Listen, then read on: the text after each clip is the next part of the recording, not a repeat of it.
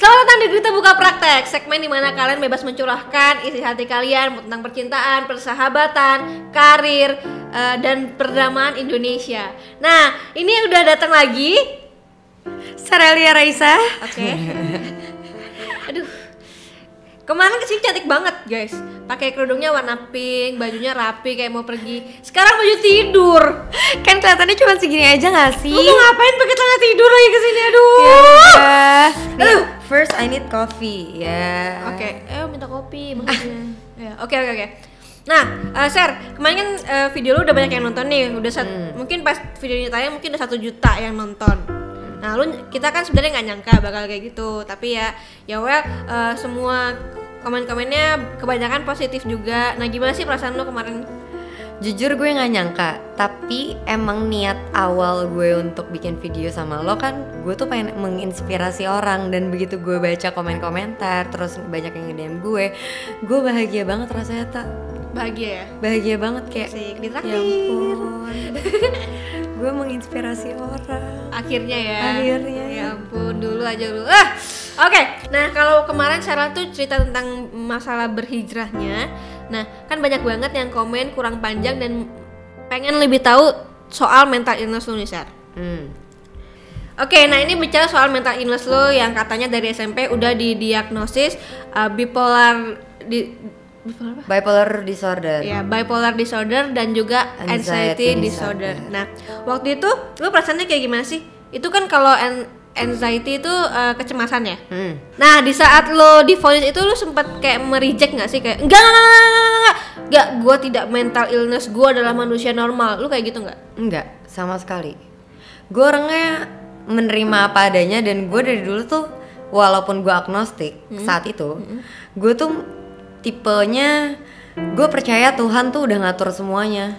Jadi gue menerima apa adanya. Oh ya udah gue orang gila. Oh ya udah mau diapain lagi gitu.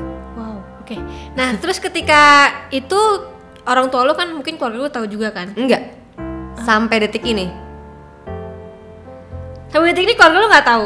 Sampai detik ini keluarga gue maupun keluarga besar gue nggak ada yang tahu. Kalau lu mental illness. Kecuali mereka ada yang nonton. Udah Jadi itu jangan satu juta kagak ada yang nonton sama saudara eh, keluarga lu. Cuman tante gue doang satu yang nonton. Karena gue hide mereka semua. Maaf ya. Oke oke. Sekarang gini deh. Eh, jadi waktu itu SMP, Hmm. lu cek sendiri apa gimana? Cek sendiri. Jadi Atas atas dasar apa lu ngecek? Google. Oke. Jadi gue ngerasa gue tuh nggak punya tempat untuk bersandar, nggak punya tempat untuk berbicara, dan gue perlu solusi karena gue ngerasa gue nggak normal nih. Kayak anak-anak sekarang saat itu anak-anak kecil lagi bahagia-bahagianya, terus lagi senang-senangnya. Pokoknya SD gimana sih lagi seru-serunya lah. Itu tuh aku nggak ngerasain hal itu gitu. Yang aku rasain tuh sedih, iri, cemburu. Itu yang aku rasain selama SD Selama SD.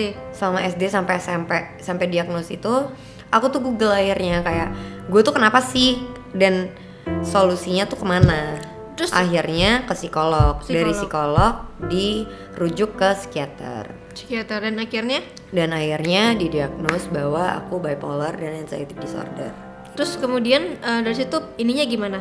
Penanggulangannya kan udah kena nih. Mm. Itu udah sembuh gak sih? untuk anxiety bisa tapi itu lingkaran setan gitu loh jadi kalau kita punya bipolar kita pasti punya anxiety ada juga yang anxiety sedikit ada juga yang tinggi gitu kalau bipolar sampai detik ini belum ada obat yang bisa nge-cure cuman bisa di treat Itu di treat doang. Dari situ lu dikasih obat sama psikiaternya. Mm-mm. Sampai sekarang masih diminum masih dengan obat yang sama. kadang-kadang berubah Do- oh kadang-kadang berubah, tapi dosisnya tetap sama. oh awal pertama kali cuma satu untuk tidur karena aku insomnia parah dikasih untuk tidur oh sama mood swing Oke. Untuk bipolar kan mood swing, udah dikasih dua. Terus lama-lama nambah, nambah, nambah, berubah, nambah, berubah, mengurang. Tergantung. Jadi kan setiap bulan atau setiap dua minggu sekali aku rutin ke psikiater. Jadi mereka yang ngendaliin lah gitu. Obat itu segimana sih, obatnya segimana gitu.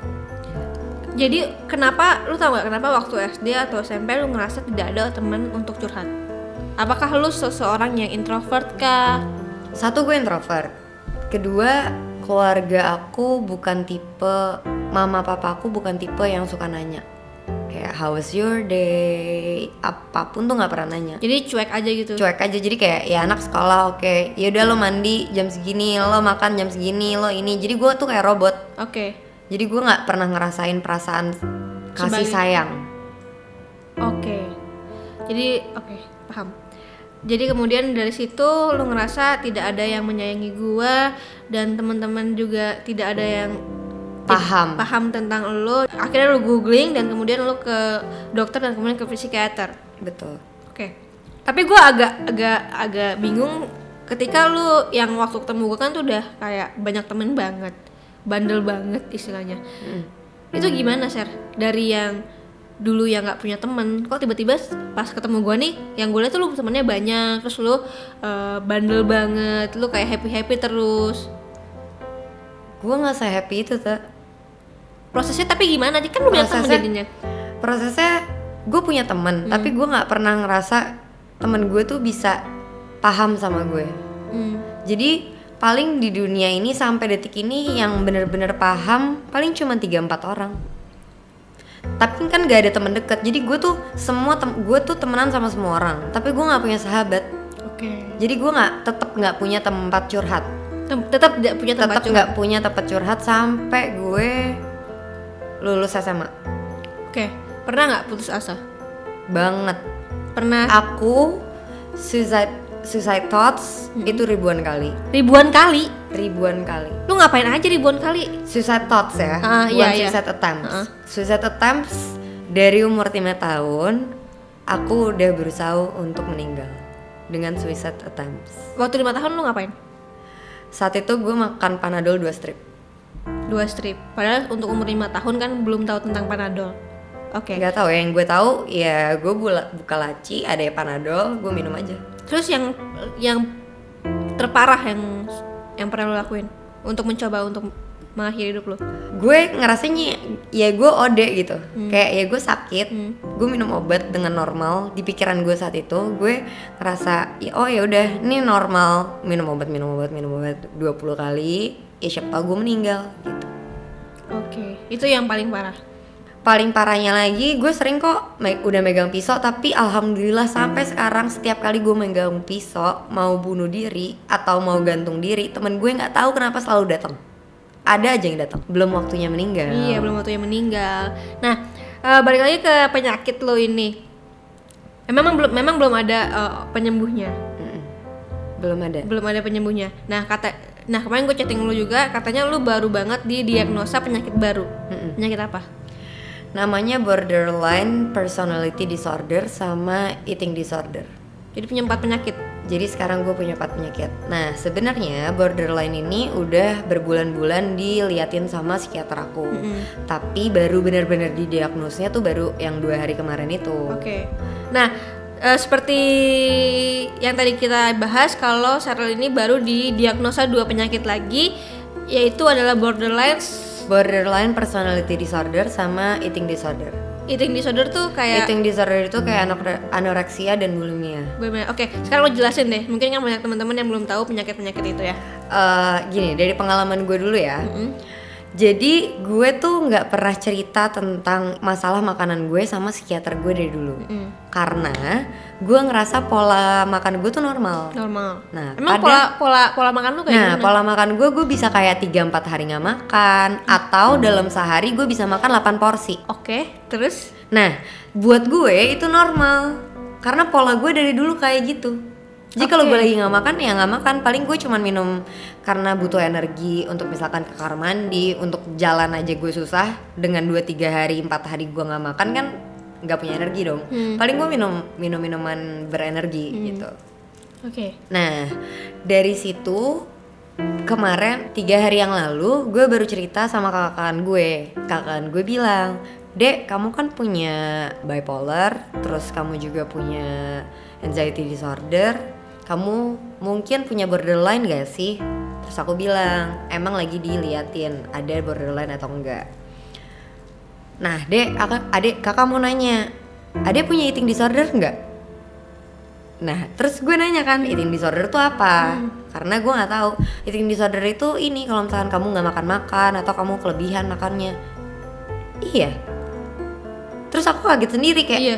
loh jadi gue punya disorder Hmm. Terus akhirnya aku nanya ke psikiater dok saya ini dibilangin sama kakak saya kayak gini gini gini gini gini. Saya tuh beneran punya eating disorder gak sih? Terus dia bilang ya itu itu eating disorder. dan itu nggak wajar. Karena aku nanya wajar nggak sih untuk nggak makan 2-3 hari 4 hari atau makan dalam sehari bisa 6 sampai 8 porsi itu wajar nggak sih? Kata dia nggak wajar. Ya emang gak wajar. Ya aku kira itu wajar banget Aduh, lu udah 20 berapa tahun hidup kayak gitu? Ya nggak wajar lah. ya aku ngerasanya kayak oh yaudah gue lagi nggak pengen makan oh yaudah gue nggak makan dan itu lingkaran setan semua tuh semuanya tuh ada nyambungnya dari bipolar, borderline, anxiety sama eating disorder tuh semuanya nyambung. Oke, gue mungkin teman-teman juga belum kurang jelas yang bi- yang yang borderlines Mm-mm. itu kayak gimana? Jadi perbedaan borderline sama bipolar itu lebih ke intensitasnya. Mm. Jadi kalau misalkan bipolar itu kan kita lebih menunjuk eh, perbedaannya adalah intensitasnya. Jadi yang manic beneran manic, yang depresi beneran depresi. Kalau BPD itu lebih banyak mood swing. Oh. Kalau bipolar itu kan punya tingkatan 4 Hmm. Aku kurang hafal tingkat 1, tingkat 2 Pokoknya yang jelas bisa tahunan, eh, bulanan, sama mingguan Sama satu lagi aku lupa Hmm. Nah kalau eh, BPD, BPD. itu bisa mood swingnya tuh ber- berganti selama dalam waktu harian atau dalam jam. Jadi gue bisa tiba-tiba jam pertama gue depresi, tiba-tiba gue senang gitu. Cuman levelnya tuh nggak separah bipolar, nggak semanik bipolar dan nggak sedepresi bipolar gitu. Nah, dan yang ngebedain juga adalah borderline itu biasanya ada yang nge-trigger. Kalau bipolar itu biasanya unexplained feelings. Jadi kadang-kadang nggak ada trigger pun gue bisa depresi. Oke. Kadang-kadang nggak ada apa-apa, tiba-tiba gue kayak pengen menyelamatkan dunia gitu. Oh siap. Jadi lu kayak lebih halu gitu nggak sih? Iya banget. Oh oke oke oke. Jadi rata-rata orang kayak gitu lebih kayak punya dunia sendiri. dunia sendiri. Jadi kadang-kadang juga aku sendiri bi kalau misalkan BPD kadang-kadang nggak bisa ngebedain yang mana nyata, yang mana Gak nyata. nggak nyata. Gitu. Oke. Oh, ini satu gue mau ngomong kalau misalkan borderline itu biasanya ada ketraumaan di saat masa kecil.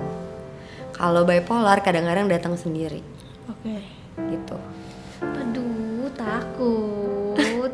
Kalau eh, eat- eating disorder itu kan tadi udah lo jelasin kenapa.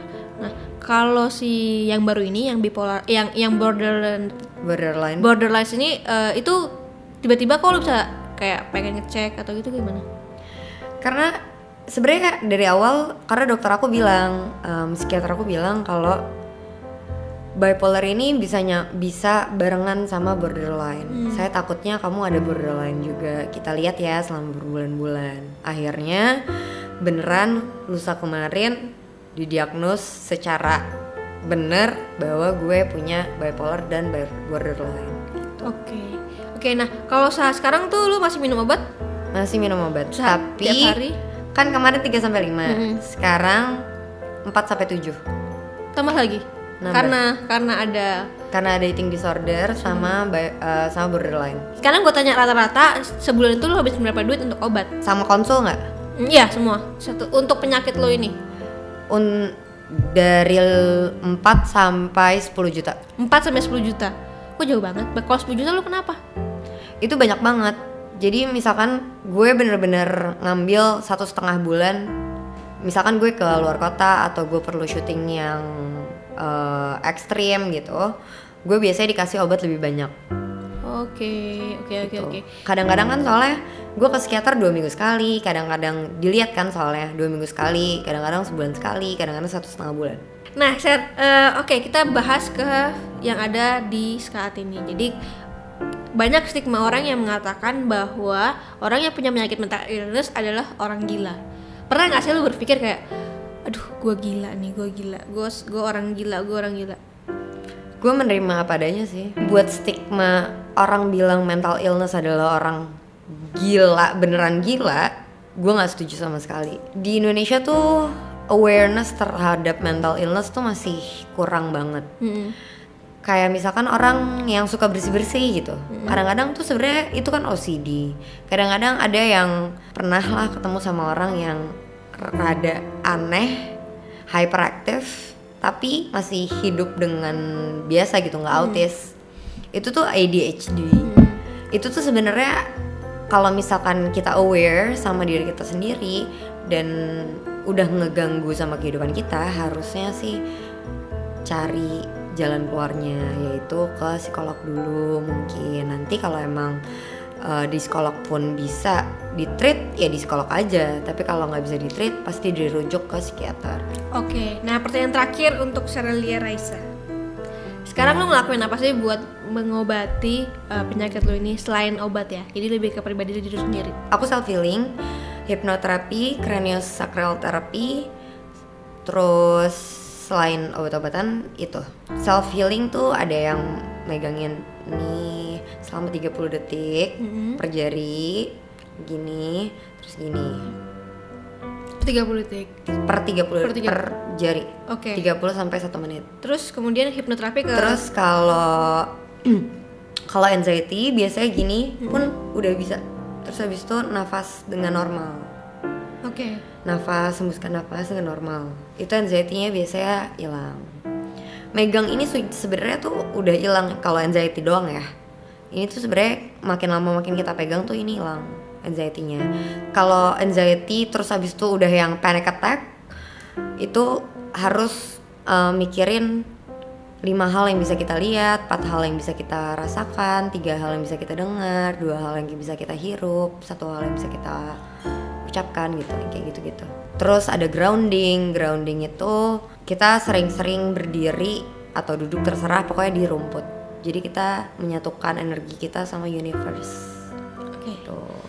Tangan. Terus Tangan untuk orang-orang kayak salah. Terus terus. meditasi.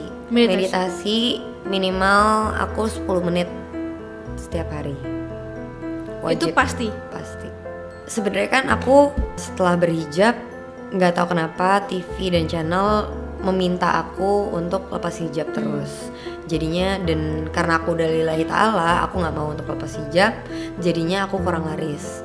Nah dengan situ aku tetap lillahi ta'ala, pokoknya aku harus kejar akhirat karena dunia bakal ngikut Oke. itu notes bener-bener notes kalian kejar akhirat dunia pasti bakal ngikut tangan boleh? Oke, seru banget ya. Ini aku sih juga jujur aja banyak banget informasi yang bisa aku dapetin. Thank you banget Sarah udah mampir lagi. Jangan lupa nanti mampir-mampir lagi. Dan buat teman-teman, eh, terima kasih nonton video ini sampai habis. Semoga eh, memberikan informasi yang bermanfaat buat kalian, bikin kalian tambah pinter, tambah tahu banyak hal dan eh, semoga ini berfaedah juga buat kalian. Request aja kita mau bikin video apa lagi di bawah ini dan kalau kalian mau cerita tentang apa pun silahkan bisa DM cerita kalian ke Instagram aku atau bisa di email di hi@gretageta.com. Sampai ketemu di video berikutnya. Dadah.